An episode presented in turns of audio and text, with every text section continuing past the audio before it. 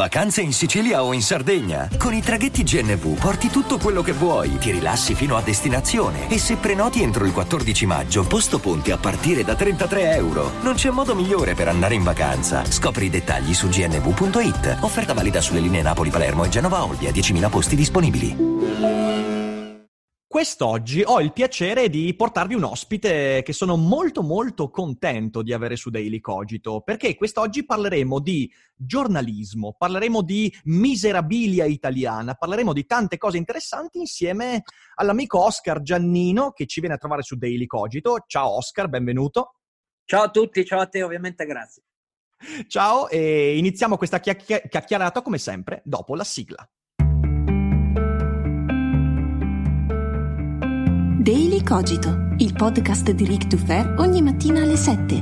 L'unica dipendenza che ti rende indipendente.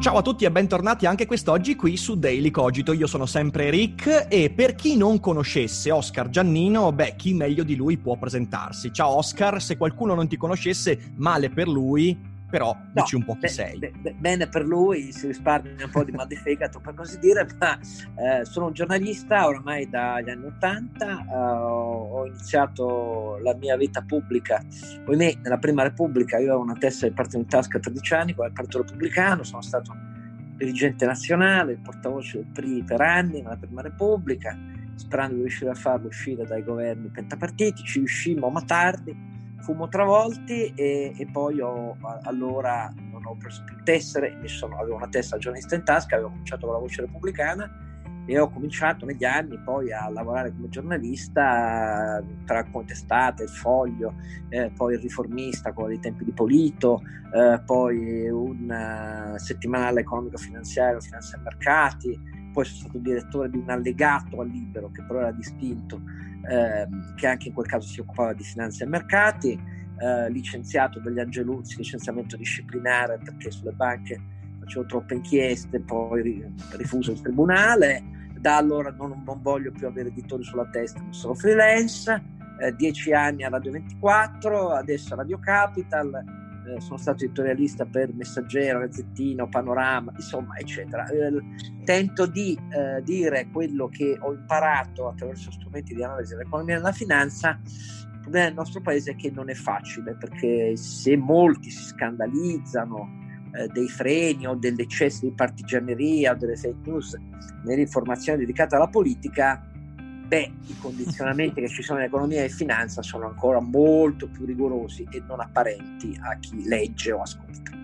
Anche perché poi negli argomenti di economia e finanza è ancora più difficile fare il cosiddetto debunking, cioè nel senso sono molte meno le persone che riescono, voglio dire, quando parli di eh, medicina, di, di, cose strane, di, eh, di, di, metafisiche particolari, bene o male, anche la persona minimamente dotata di cervello riesce a riconoscere, a volte, eh, non sempre, il vero dal falso, nell'economia invece ci vogliono competenze più tecniche e sicuramente la cosa si fa un po' più complicata.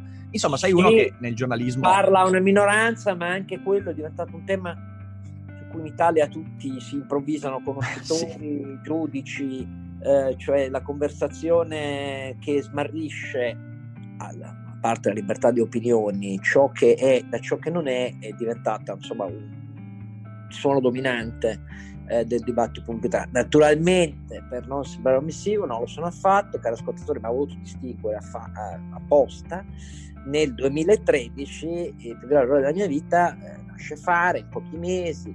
Eh, io sono uno dei promotori, eh, degli ispiratori, non mi dovevo candidare, dovevo fare un giornale.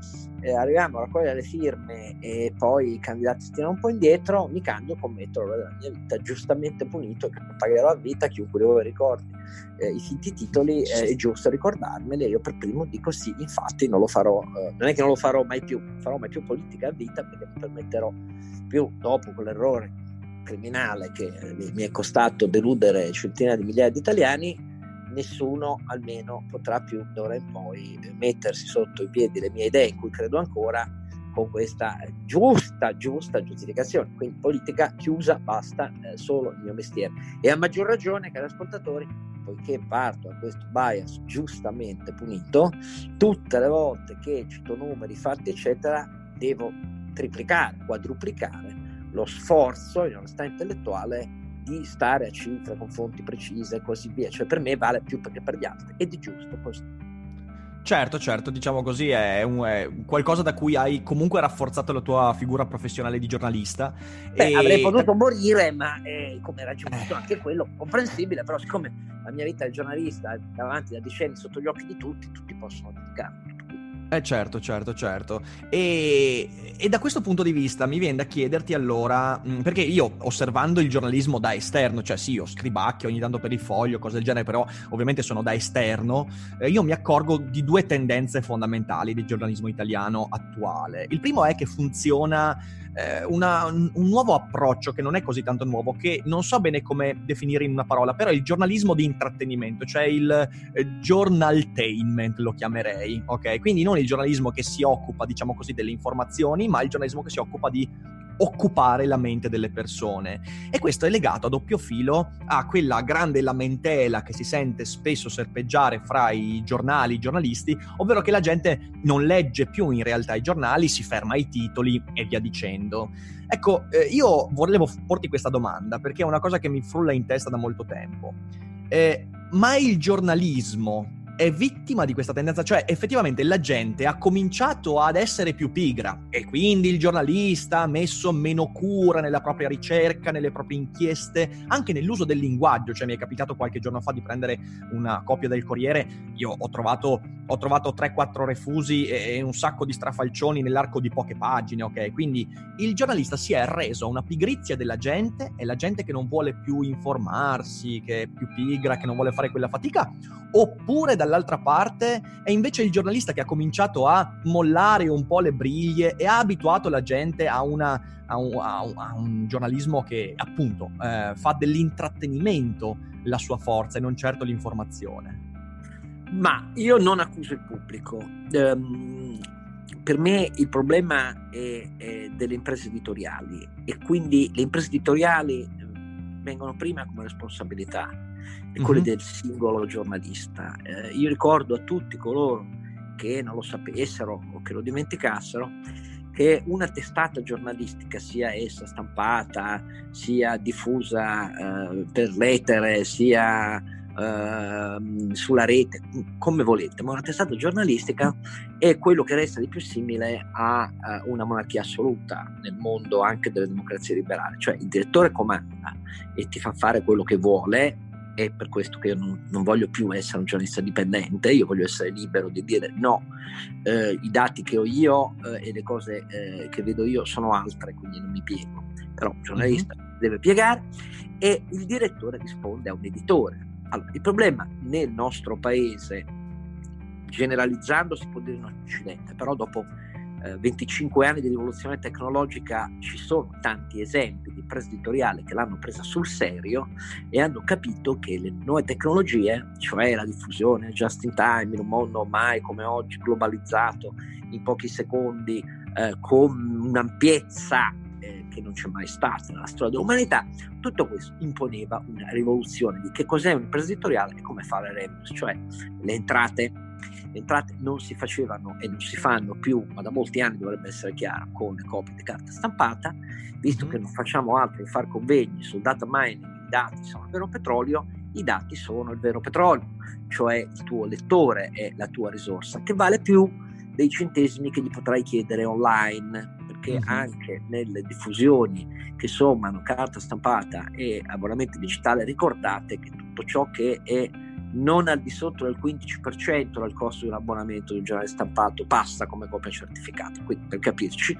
Ecco, questa roba qui imponeva agli editori del nostro paese, lo ha imposto, lo impone in tutto l'Occidente, una profonda riflessione su uh, come dovevano volgere le proprie forme organizzative, gestionali, cosa chiedere ai giornalisti, eccetera, cosa disintermediare e buttare via di come si faceva un vecchio giornale e come si facevano solo per la carta stampata, io intendo anche la televisione, la radio, l'online, così.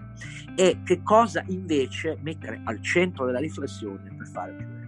Questa cosa In Occidente ha colpito brutalmente, in Italia colpisce più brutalmente che altrove perché abbiamo imprenditoriali anomale e infatti il loro ritardo nell'aggiornarsi o nell'imbellettare con un po' di online ciò che non è informazione digitale, perché è tutta volta di solito da molti anni a coprire le perdite di organigrammi giganteschi, costi del lavoro molto alti, ancora volti a tentare di difendere le copie stampate, tutto questo ha snaturato sempre più il giornalismo e l'effetto è quello, l'ho fatta lunga, ma per arrivare al tuo punto, in un'impostazione distorta di questo tipo, in cui si perde solo soldi, eh, succede che prima eh, il mercato pubblicitario si fa sempre più ristretto per carta stampata e mezzi anche online ma tradizionali, cerca la novità, quindi tu devi chiedere ai tuoi giornalisti punte di picco di contatti, eh, click, eh, eh, scaricamento di cose. E allora l'infotainment prevale, la cosa di pancia prevale, l'emotività prevale, se va bene sono i gattini, eh, ma di solito è anche il sesso. Questo vi spiega perché nei siti online, anche dei più prestigiosi quotidiani, vi trovate impestati di cose che in realtà sono le più scaricate e cliccate rispetto alle... Eh certo. Però questa è una distorsione che nasce dal non capire ed è un problema quindi di manager e di editori che scelgono i manager come la rivoluzione digitale doveva essere cavalcata anche in Italia. Alla fondo di tutto questo c'è sì anche la responsabilità del giornalista che ciò malgrado deve tentare di difendere un'impostazione deontologica. Però parliamoci chiaro, se non lo capiscono gli editori e se i direttori per fare carriera se li devono tenere buoni, ecco che la catena si allunga e quindi noi abbiamo un giornalismo emotivo di pancia che asseconda e cavalca l'emotività di pancia che è propria dei social, che asseconda l'emotività di pancia della politica che è diventata sempre più così, quindi just in time diventa uh, short termism, come si dice in inglese. Just in time è la caratteristica della tua tecnologia, ma se tu la batti sulla ghiandola pineale e sull'ipofisi invece che sulla corteccia cerebrale, il tuo sguardo diventerà sempre più a breve e sempre più a breve significherà sempre più emotività che ragionamento, approfondimento, le vecchie inchieste, i numeri, in un paese che di solito nei bilanci i numeri non ci sono. Eh, saper leggere i bilanci nel nostro paese è saper vedere ciò che c'è nel bianco tra una riga e l'altra, che resta nella esatto. penna di chi scrive. Quelli pubblici, ma attenzione, tanti anche di quelli privati. Allora, ecco da dove deriva, secondo la mia modestissima opinione, uh, una tendenza di cui, eh, qui non c'è da stupirsi. Ah, il giornale continua a perdere centinaia di copie. Beh, ti credo, ma la colpa non è del pubblico, è che tu non hai saputo cavalcare una rivoluzione tecnologica che continuerà. Perché oggi, per esempio, la, la notizia mainstream ha un costo di eh, produzione che marginalmente è zero quindi tu non puoi remunerare giornalisti per fare l'informazione mainstream, cioè la notizia di cronaca. Quella è alla portata di tutti in termini eh immediati. Quindi tu devi chiedere ai tuoi giornalisti, non, non, devi, non è che non devi dare notizie, ma devi organizzare per esempio, per far capire, tre diversi livelli di squadre di giornalisti con professionalità, capacità tecnica, bisogna specializzarsi molto, molto più specializzati. Uno dei quali, alcuni dei quali... Eh, visto che ci sarà un nastro a costo zero, a costo zero che fa passare notizie, per intenderci, semplificando, una squadretta di giornalisti immediatamente capaci di fare una prima maniera di dare la notizia che è però già opinionated, di approfondimento. Deve essere in grado di farla in numero minuti 5 per capirci, non di più. Uh-huh. Un secondo livello che è capace di fare un primo approfondimento entro un'ora, un'ora e mezza, cercando voci esterne, dando quadra, un tavolo comparativo, eh, una sinossi per capire e approfondire, e un terzo livello che sono i commentatori di solito tecnici di settore che possono riguardare dall'economia alla finanza, alle tecniche istituzionali, a quelle regolatorie. Quindi capite che rispetto alla vecchia redazione, che era uguale nella carta stampata come in televisione e radio, c'è il direttore, poi ci sono un caporedattore, il caposervizio, quelli dell'economia, quelli della politica, quelli della cronaca, quelli dello spettacolo quelli dello sport. Non è quello il punto, è il livello di capacità nella delta temporale di dare un primo commento, dare una prima sinossi, fare un vero approfondimento.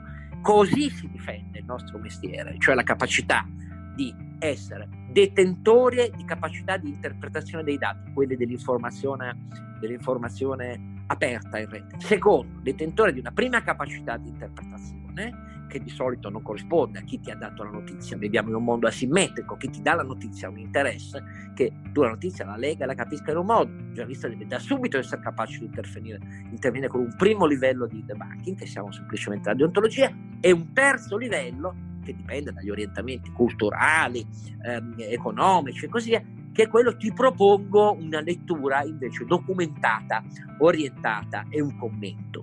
Questa maniera qua è la rivoluzione della concezione del nostro giornalismo. Su questo sì, io sono molto autocritico perché i giornalisti spesso li vedo difendere gli organici delle imprese editoriali, di solito ritirano le firme e fanno gli scioperi per questo, ma mm-hmm. battaglie vero per dire noi vogliamo andare più avanti di voi, cari editori, e le vedo poco. Io quando sono andato a fare da Cairo nel suo gruppo gli ho detto guarda, cost cutting, tagliare i costi va bene, ma le nuove revenue si fanno solo se c'è una rivoluzione. Tutte le volte che ho proposto, anche nel gruppo 24 ore, di pagare quelli come me solo per risultato, la risposta è sempre stata no, perché se io accetto per uno, poi gli altri come faccio? E quindi le tabelle, il contratto, tutti i residui fordisti, tayloristi, come se il giornalista fosse nel suo contratto io scambio tempo per denaro. Non, non sì, è così. Sì, sì. Ecco, eh, però per dire, viviamo in un mondo singolare, tutti hanno una concezione dei diritti dell'organizzazione del lavoro che rimpiange il Fordismo. Io sono cresciuto di fronte a Fiori, a Fiori dove lavoravano 70.000 persone, non lo rimpiango manco per un po'. Quando mi portarono a scuola elementare a vedere la Fiat, il mio primo figlio dice qui manco morto ci voglio entrare. Non perché mi facessi il lavoro, perché era il Medioevo, obiettivamente noi abbiamo una concezione certo. di lavoro che rimpiange il Fordismo e dal mio punto di vista pazzesco, ma non mi stupisco perché le grandi rivoluzioni spiazzano vecchie idee, premiano gli innovatori più, come devo dire, wild, gli over the top americani. Certo, quelli sono i più wild, li hanno cavalcati fino a un punto che è giusto che ci allarmi, perché loro il data mining lo fanno alle nostre spalle. Loro eh sì. disintermediano le imprese editoriali, le uccidono, però allora il problema è che hanno capito che cos'era quella tecnologia. In Italia spesso ci facciamo i convegni, ma quando si tratta di scaricare la terra, è però sì, ma ecco, lo so, ti ho dato una risposta lunga, ma in qualche maniera. No, una risposta, una risposta in realtà che, che, che, che, è puntualissima perché hai sviscerato una cosa che io osservavo e che ha anche un'altra conseguenza, sai, che eh, io mi ricordo anche i giornali, nel, quando facevo l'università, 2007-2008, io mi ricordo ah, che all'interno di ogni giornale comunque c'era l'inchiesta. E l'inchiesta che cos'è? Beh, l'inchiesta è quella parte di approfondimento più specifico che si rivolge comunque a, a, a una nicchia di lettori, a quelli interessati a quella roba lì, che ti Ma porta se ti chiedessi, per esempio, nella storia del giornalismo italiano, adesso faccio un po'... No, scusami, impostazione sbagliata, non lo devo chiedere a te. Dimmi, Però, dimmi. Per, per ricordarlo ai nostri ascoltatori, che sono tutti con te giovanissimi, quindi cioè, l'inchiesta, per esempio, quella che tu sì. giustamente rimpiangi e che è un approfondimento con fonti esterne, eccetera, cioè che parte la notizia ma inquadra un fenomeno e va, gira le porte, il telefono, così. E rompe le barre. Per esempio, la grande rivoluzione dell'inchiesta nacque, pensa, rispetto alla informazione ingessata della politica dell'Italia della Prima Repubblica negli anni 50 e 60, dove ci fu una grande rottura rispetto alla Corriere, alla stampa, eccetera, perché arrivò giornali dei imprenditoriali dell'Eni, Mattei, Mattei aveva voglia di far politica come diceva lui, perché non erano secondare così, però nacque da giornalisti come Il Giorno, quindi una testata che era a metà tra pubblico, mondo pubblico e mondo privato, con giornalisti come direttori Italo Pietra, che dissero noi dobbiamo trovare un modo per squadernare da dietro l'Italia ingessata.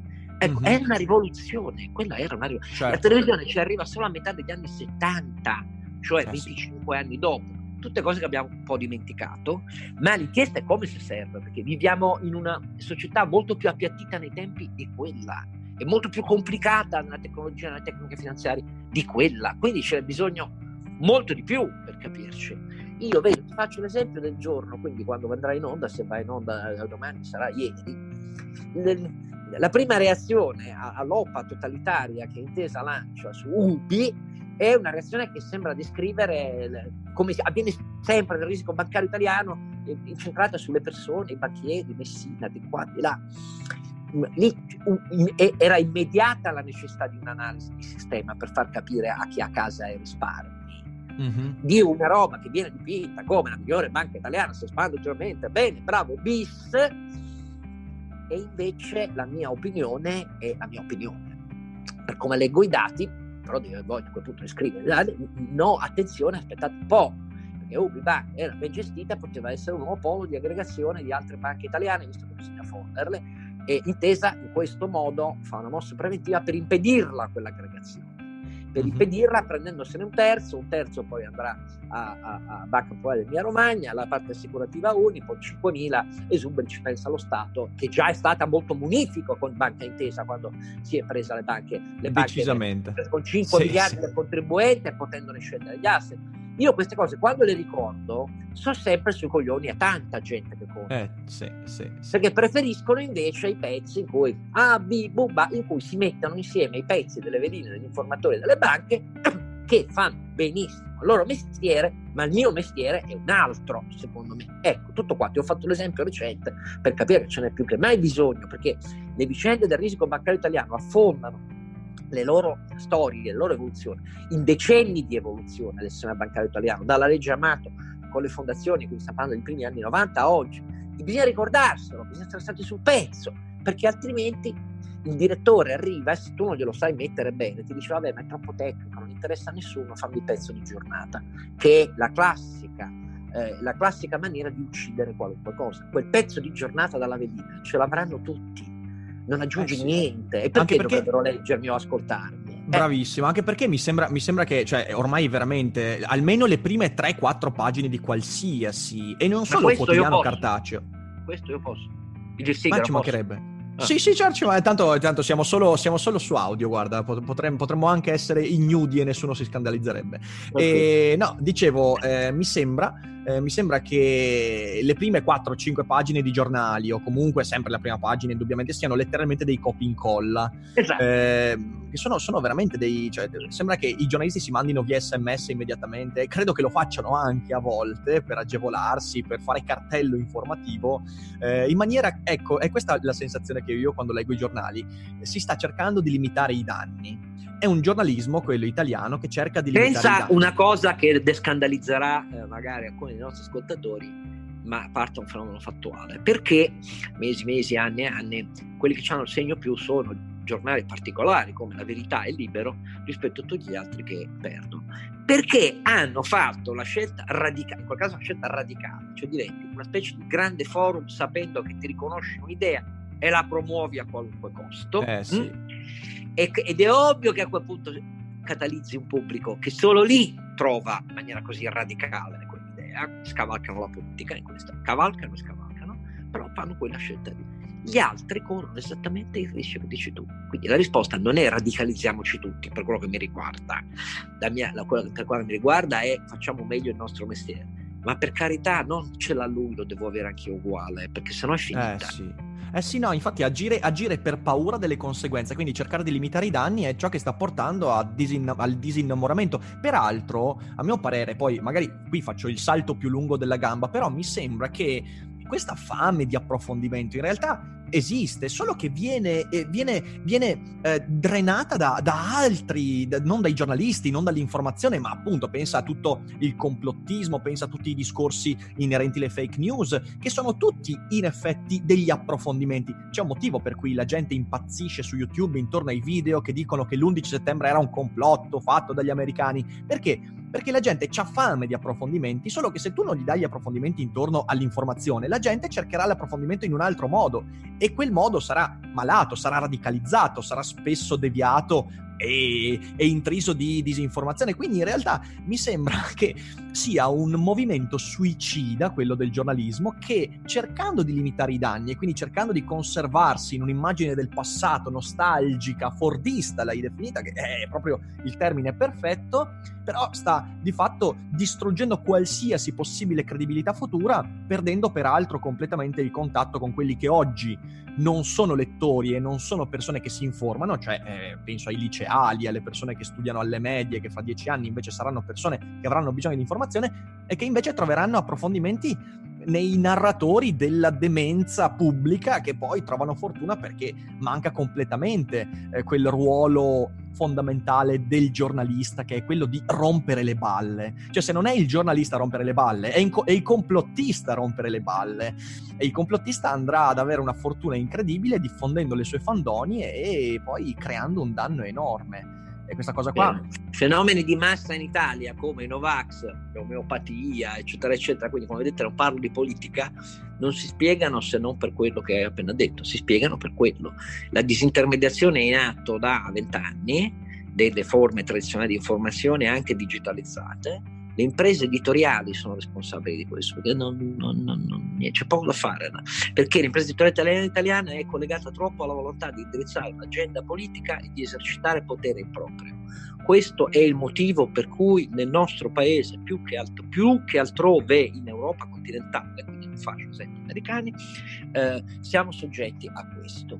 Eh, siamo soggetti a questo, se volete sapere c'è anche una ragione storica eh, in Germania avviene meno, anche in Germania ci sono grandi testate orientate, cioè la, la, quello che secondo me è il più autorevole quotidiano europeo dal punto di vista economico-finanziario, cioè eh, adesso voi direte il Financial Times, no, io dico innestato in un quadro nazionale, Financial Times è un'impresa globale editoriale, ma nel quadro nazionale, cioè la Frankfurter Allgemeine Zeitung e, uh-huh. e, e, c'è ovviamente la Süddeutsche Zeitung che è molto più sul centro-sinistra, però detto questo l'autorevolezza delle testate tedesche nasce da una cesura storica che l'Italia non ha avuto. Alla fine della seconda guerra mondiale in Germania prevalse la linea degli americani che dissero mai più in Germania i giornali dei grandi industriali, gruppi e gli altri devono essere messi in condizioni di cavalcare la politica estrema. Ergo, i grandi giornali devono avere, non li ridiamo ai vecchi proprietari, uno, uh-huh. perché erano stati tutti ovviamente messi all'ordine del Partito Nazionalsocialista, non formalmente ma sostanzialmente, e eh, organizziamo una struttura di controllo dei giornali in cui l'autonomia, l'indipendenza eh, ai giornalisti viene garantita da un filtro da una fondazione interposta tra i soci industriali e le nomine e la linea eh, che seguono i giornalisti. La FAZ funziona da decenni così e si vede la differenza. Da noi vinse la linea inglese. Qui la, defic- la defascistizzazione non c'è stata, i giornali tornarono ai vecchi proprietari perché gli inglesi dissero agli americani guardate che se facciamo così rischiamo di consegnare l'Italia ai comunisti, come avveniva nell'immediato secondo dopoguerra, rischio molto elevato in Grecia, dove c'era la guerra civile, ergo torniamo a eh, bollarli tutti come moderati e al continuismo. Questo è il motivo per cui questo tipo di garanzie per l'autonomia e l'indipendenza dei giornalisti in Italia nella grande imprenditoriale non c'è mai stato e chiunque l'abbia proposta, anche per la RAI, l'ha proposta a parole perché ha fatto il contrario. L'ultimo esempio che faccio, Renzi, Renzi ci disse ai due Leopolde che il servizio pubblico era uno scandalo, che avrebbe ceduto al mercato due reti e che la terza sarebbe stata garantita la sua indipendenza senza pubblicità, solo col cambio da una fondazione.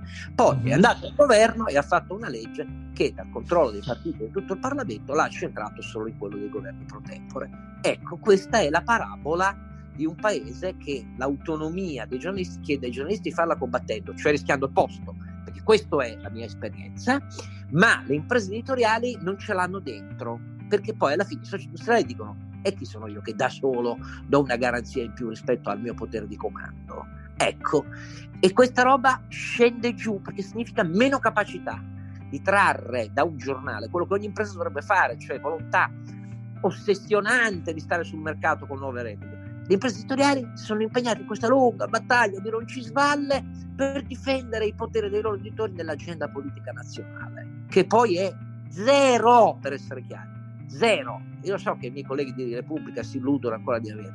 Zero, zero, zero. Con Massimo Giannini, mio amico con cui condivido a Radio Capital l'esperienza, infatti eh, ragioniamo sempre ridendo, dico, sembrate la fortezza Bastiani, ma il mondo è cambiato, capite? Cioè non è così, non, Zingaretti, con tutto rispetto, se ne frega di quello che dite voi, cioè, anche se vi, vi sembra il contrario. Sta lì con i 5 Stelle e, e, e adotta la loro posizione su tutto, ma sto facendo breve, ma non voglio sembrare un provocatore è il paese dei balocchi in cui ci convinciamo che, che, che, che, tutto fa brodo in realtà non serve veramente a nulla. E sai, guardo un po' il mondo anglosassone io con, con, con, con, un po' di amarezza e un po' di desiderio, perché a me vengono in mente alcune testate che io seguo, ok? Per esempio io leggo alcune inchieste del The Atlantic, eh, certo. e guardo varie cosette perché... E, e mi accorgo che le cose più belle, e qui vorrei chiederti un parere come la vedi tu, le cose più belle che io ho letto sono state finanziate da lettori. Per esempio, ho letto un'inchiesta su Alexandria Ocasio-Cortez qualche settimana fa, eh, che era un'inchiesta a pagamento fatta da alcuni giornalisti del The Atlantic in collaborazione con alcuni columnist del New York Times ed è stata un'inchiesta finanziata da utenti, cioè nel senso loro hanno lanciato veramente una campagna di crowdfunding, hanno detto a noi servono 25 mila dollari per fare sta roba, se volete ce li date, quando arriviamo la facciamo e hanno fatto un lavoro straordinario. E, ehm, e questa cosa qua è, è, mi, ha, mi, ha, illuminato perché su internet in realtà, per esempio, anch'io con il mio progetto, io ho una piccola community che, che finanzia quello che faccio in maniera totalmente volontaria e mi permette di fare quello che faccio con tutta la quantità di contenuti. Senza quello non potrei fare quello che faccio e per esempio dipenderei da sponsor che inevitabilmente poi andrebbero a, determinare anche i contenuti in un qualche modo. Eh, quanto è distante il giornalismo da una conquista di questo tipo in Italia, secondo te? Molto, perché le imprenditoriali sono contrarie alle grandi e, e perché quindi unici, le uniche possibilità sono i tentativi dal basso eh, che sono ammirevoli, adesso farò anche un esempio personale, eh, perché io fino a questo momento non l'ho fatto, eh, ma eh, sono ammirevoli ma restano limitate nella possibilità di organizzare quel minimo di agilità di struttura e soprattutto di acquisizione di tecnologie necessarie per fare fino in fondo una cosa che sia all'altezza se chiedi i soldi alla gente. Io ho un rispetto assoluto dei soldi alla gente. Io sono stato, mi sono trovato a marzo dell'anno scorso mh, con una maxi condanna per un procedimento in cui non voglio annoiare nessuno, ne ho appreso l'esistenza, quindi a sentenza esecutiva, e mi sono trovato in un quarto d'ora eh, pignorato dall'azienda di cui ero collaboratore, autonomo, perché sono autonomo, eh, nonché eh, nell'intero sistema bancario italiano per nell'azienda per 145.000 euro, 144.800 e il sistema bancario, come sapete, cari ascoltatori, ha il dovere di fronte al pignoramento di pignorarti per il 150%, quindi per 225.000. Tutte somme che io non avendo niente, eh, se non il frutto del mio lavoro, non avevo. Mi sono trovato in quelle condizioni e molti mi hanno detto, dai, fai crowdfunding. No, io non chiedo soldi alla gente per una responsabilità individuale.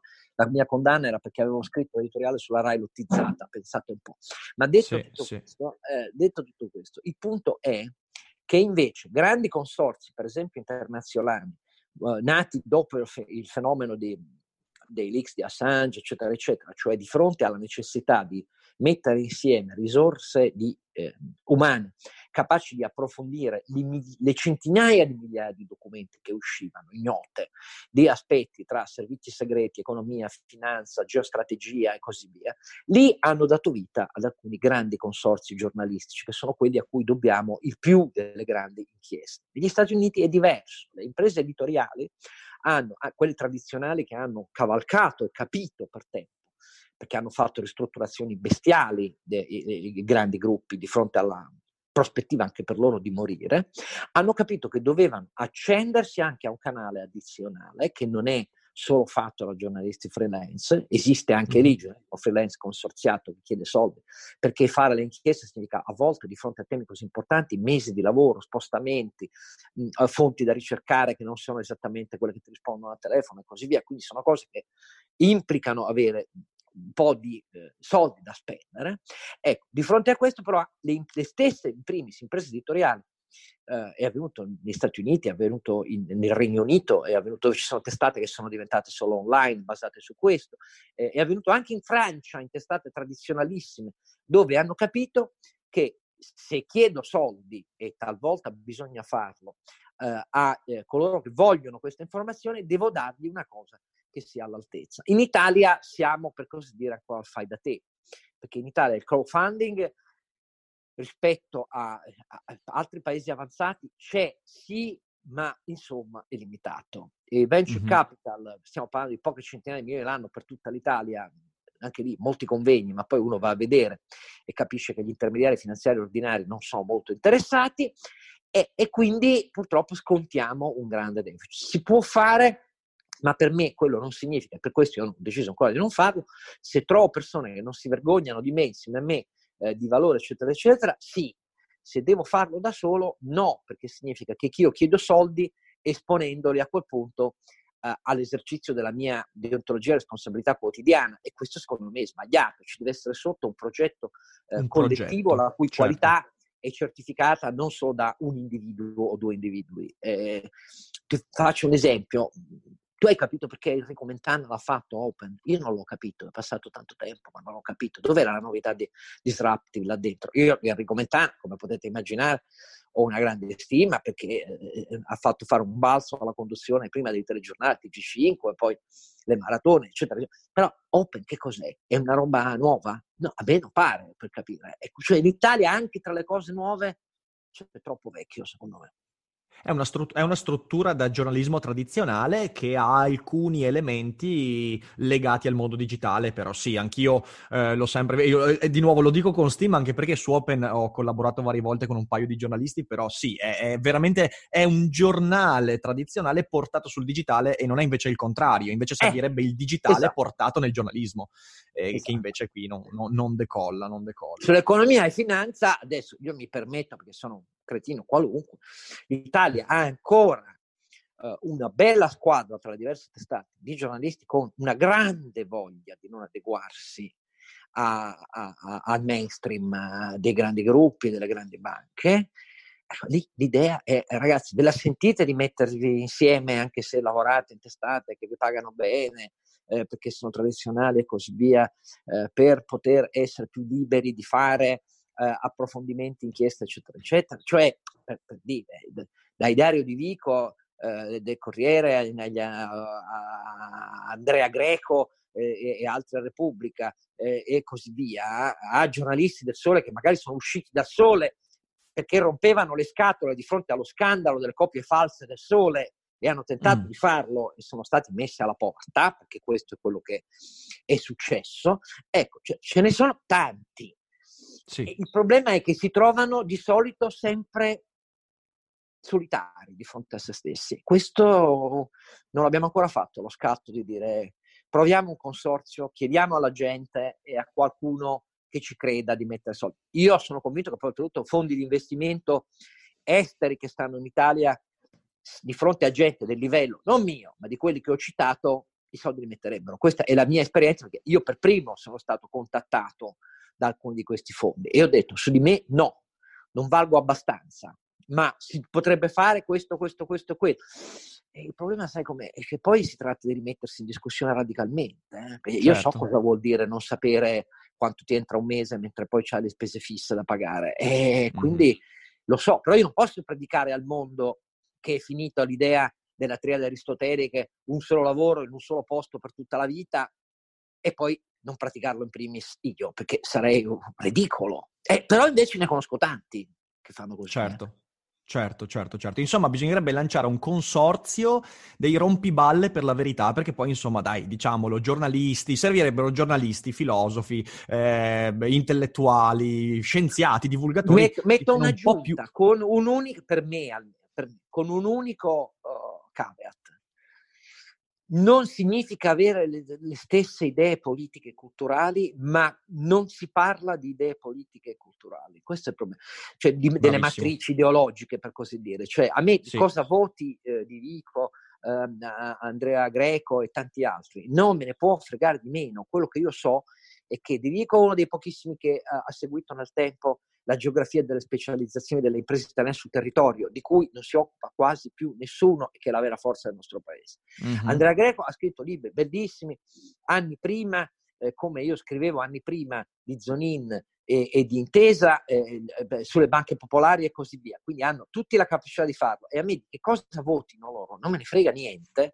certo. e non certo. dobbiamo dare notizie per assecondare o contrastare i governi pro tempore. Dobbiamo farlo eh, se, seguendo un'altra stella polare, che, che, che, che, i bilanci devono essere eh, corretti, che i regolatori devono fare il loro mestiere, che non ci devono essere meccanismi di cattura dei regolatori, ehm, che no, non ha senso eh, chiedere a chi va bene di mettere i soldi per chi va male, ehm, che all'Italia, qual, qualunque sia la tua idea politica, ci sono i dati pluridecennali per dimostrare che continuare in questo eh, salasso non ha senso, ma non ha senso non politico, non mi interessa qualunque idea uno possa avere del ruolo dello Stato nell'economia. Non ha senso semplicemente perché il tipo di flotta che ha rende impossibile fare una full service stand alone, per usare il linguaggio tecnico aeronautico, cioè una compagnia che non è uh, low cost, perché per carità uh, l'Italia deve, deve, rimanere a pieno servizio, e con quel tipo di flotta di breve e medio raggio non può stare dove ce l'hai yield, cioè l'alta remuneratività per posto occupato eh, passeggero chilometro, che è il lungo raggio.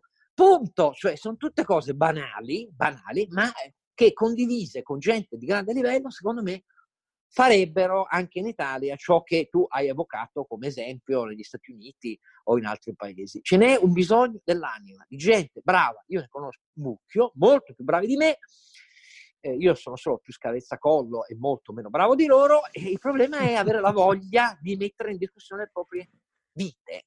E questo è il grande problema italiano, perché poi alla fine siamo tutti flaianei, cioè come dire, tengo famiglia, mm, cioè, ma no, eh, ma arrivare così, alla fine cioè, lo mese. capisco, non sì, lo dico sì. con nessuna superficialità, eh, figurati, ho due bambini No, no, ci mancherebbe. e ho ci commesso mancherebbe. molti No, errori anche nella mia vita privata, però detto questo, eh, se uno Siamo presi, tutti, si- siamo presi tutti in, queste- in que- in questa rete, in questa rete e credo di aver appena ascoltato quello che potremmo definire un, un- un manifesto per un illuminismo informativo. Avremmo bisogno di un illuminismo nell'informazione. Questo credo che sia eh, un illuminismo quindi guidato non dalle- dagli interessi di partito, dalle convenienze, dalla paura di a chi sto per pestare i piedi, ma guidato dalla volontà di ragionare, di fornire materiale utile alle persone Ah, io che poi... pesto i piedi se ritengo di avere materiale tale da proporre la riflessione per cui metto in dubbio quello che per altri invece è un, è un credo fideistico. Certo. I credi fideistici oramai abbondano mica solo in politica, eh, cioè,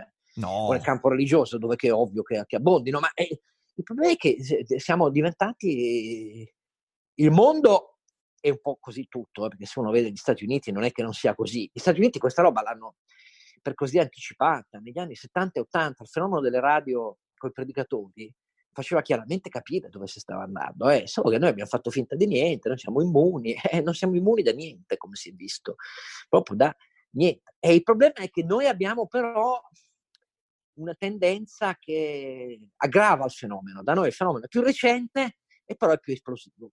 È più esplosivo perché la civiltà dell'immagine, la civiltà dell'immagine, che è quella che disintermedia la, la lettura, uno può dire è figlia del male e quindi io continuo a far finta che non esista. Devi saperla Esatto. usare, questo è il problema Sì. di fondo.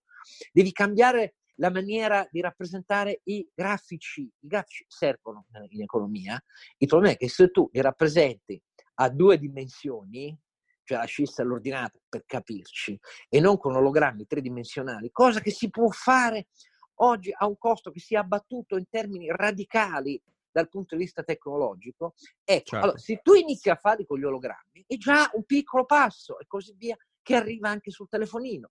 Ecco, eh, stupidaggini, però intanto però non ci sono. Eh, questo è il punto. Eh sì, e così si perde un'intera generazione di persone che stanno crescendo anche con quel linguaggio, ma ovviamente sono totalmente tagliati fuori da un certo tipo di approccio e di E informazione. che preferiscono come, eh, dal loro punto di vista, io li capisco, io non i liceali di oggi, dicono, ah, erano meglio i miei tempi. No, è un altro mondo, è un altro universo, altre coordinate, Mhm. cioè, cioè non è che puoi far finta di non sapere, ah, se guardate solo TikTok eh, siete perduti alla civiltà, è una fesseria ragionare così. Eh sì, sono d'accordo, sono molto molto d'accordo. Oscar, è stata una chiacchierata fiume spettacolare. Io ti ringrazio Eh, veramente per, per gli, per- no, per gli spunti. Guarda, io credo che i nostri ascoltatori avranno materiale utile per discutere sotto e quindi io invito tutti a discutere. Eh, una ultima domanda. Se qualcuno volesse ascoltarti, dov'è che può trovarti in questo periodo? No, io in questo periodo sono tutte le mattine dalle 8 alle 9 su Radio Capital con Massimo Giannini che è il direttore e il sabato con la mia compagnia di matti, cioè delle belve, con il professor Calaberto Anale Maffè, che è un professore della SDA Bocconi, eh, però analista di impresa, appassionato di impresa, con un imprenditore vero, Renato Cifarelli, e con eh, un ottimizzatore di portafogli, questo è il suo mestiere, che lavora in una grande impresa oggi, eh, e che però da anni ha, ha un suo blog, eh, spero che lo, lo leggiate, eh, il blog è fastidio.net col PH, fastidio, e cioè Mario Seminerio. Dalle 8 alle 10 ogni sabato ci divertiamo a fare di economia a modo nostro con sì, reazioni eh, a volte evi- evidenti, le abbiamo avute in 10 anni di Radio 24, è stato uno dei motivi per cui alla fine ci hanno mandato fuori. E del resto, eh, anche in Radio 24 c'era un- c'erano dei mantra che a me colpivano. Io quando eh, divertimento, giorno in cui Vincenzo Boccia non è più presidente di Confindustria, lui lo sa, ehm, renderò pubblica la lettera con cui sono stato messo alla porta ed è una lettera, vedrete, nella quale sono scritti i casi precisi, le imprese precise, i nomi e i cognomi eh, che mi hanno imputato eh, di aver trattato nei miei interventi accusandomi per questo, di essere venuto meno alla deontologia giornalistica e ai miei impegni contrattuali. E io invece sono fiero di averlo fatto perché in tutti e tre i casi, numeri, fatti e notizie hanno dato ragione a me. Però quindi io so cosa vuol dire. Eh, ritrovarsi per strada. E ho capito, però non, non, ho fatto la vittima e non faccio la vittima. Cioè il sistema certo. italiano è un sistema per molti versi fatto così. Eh, nessuno è tenuto a fare eh, quello che mi è capitato con i licenziamenti e non chiedo a nessun altro di farlo, eh, però vedrete se a qualcuno interesserà quando la pubblico, manca poco ormai, vedrete se anche in quei casi non è difendibile la tesi di chi pensa di aver fatto bene il proprio mestiere, cioè sottoscritto, oppure davvero dovevo stare zitto come invece l'editore mi chiedeva di fare. Tutto qui. E stiamo parlando di radio di Confindustria, eh? cioè, pensa un po'. Certo, certo, certo. Vabbè, eh, sei venuto nel podcast di una persona a cui stare zitto non piace per nulla, quindi ci siamo divertiti a fare questa, questa chiacchierata che, ripeto, spero abbia avuto degli spunti per chi ci ascolta e vedremo nei commenti. Oscar, io spero che non sia, che è sicuramente la prima, che non sia l'ultima volta in cui ci facciamo una bella chiacchierata qui su Daily Cogito o in altri contesti, insomma. Come vuoi. Eh, Vediamo, vediamo cosa Dai succederà. Ti, ti, sarai distolto dai fischi e dalla disapprovazione dei tuoi ascoltatori. No, uh, ma ormai io c'ho, c'ho, c'ho, c'ho, il callo. Ma stai scherzando ormai? Uh, guarda, che, guarda, che, in realtà ti sto alle calcagna, ti sto alle calcagna con gli hater e con questa gente qua, Oscar. Eh, ci vediamo. Eh, lo so, presto, ma capita a tutti noi, purtroppo. ah, purtroppo. Poi, per fortuna, io, per esempio, non silenzio nessuno e non blocco nessuno sui social, perché, come è ovvio, giustamente tanta gente ha, ha preso a insultarmi, continua a insultarmi. Io non faccio il guru che dice oh la pensi come me o ti blocco, non, non, non, lo concepisco, è più forte di me. Cioè, certo, non, certo. Non l'ho certo. mai fatto. Ah, neanche io. Io di solito, di solito rispondo sempre con, con, con, sarcasmo e ironia. Eh, esatto, io, l'ironia e eh, il sarcasmo ogni tanto. È quello è, è, la miglior risposta. Grazie di nuovo, Oscar. Grazie, grazie a, a tutti. Grazie Buona a tutti ad averci ascoltato e ricordatevi che non è tutto noia ciò che pensa e ci sentiamo prestissimo. Ciao ciao.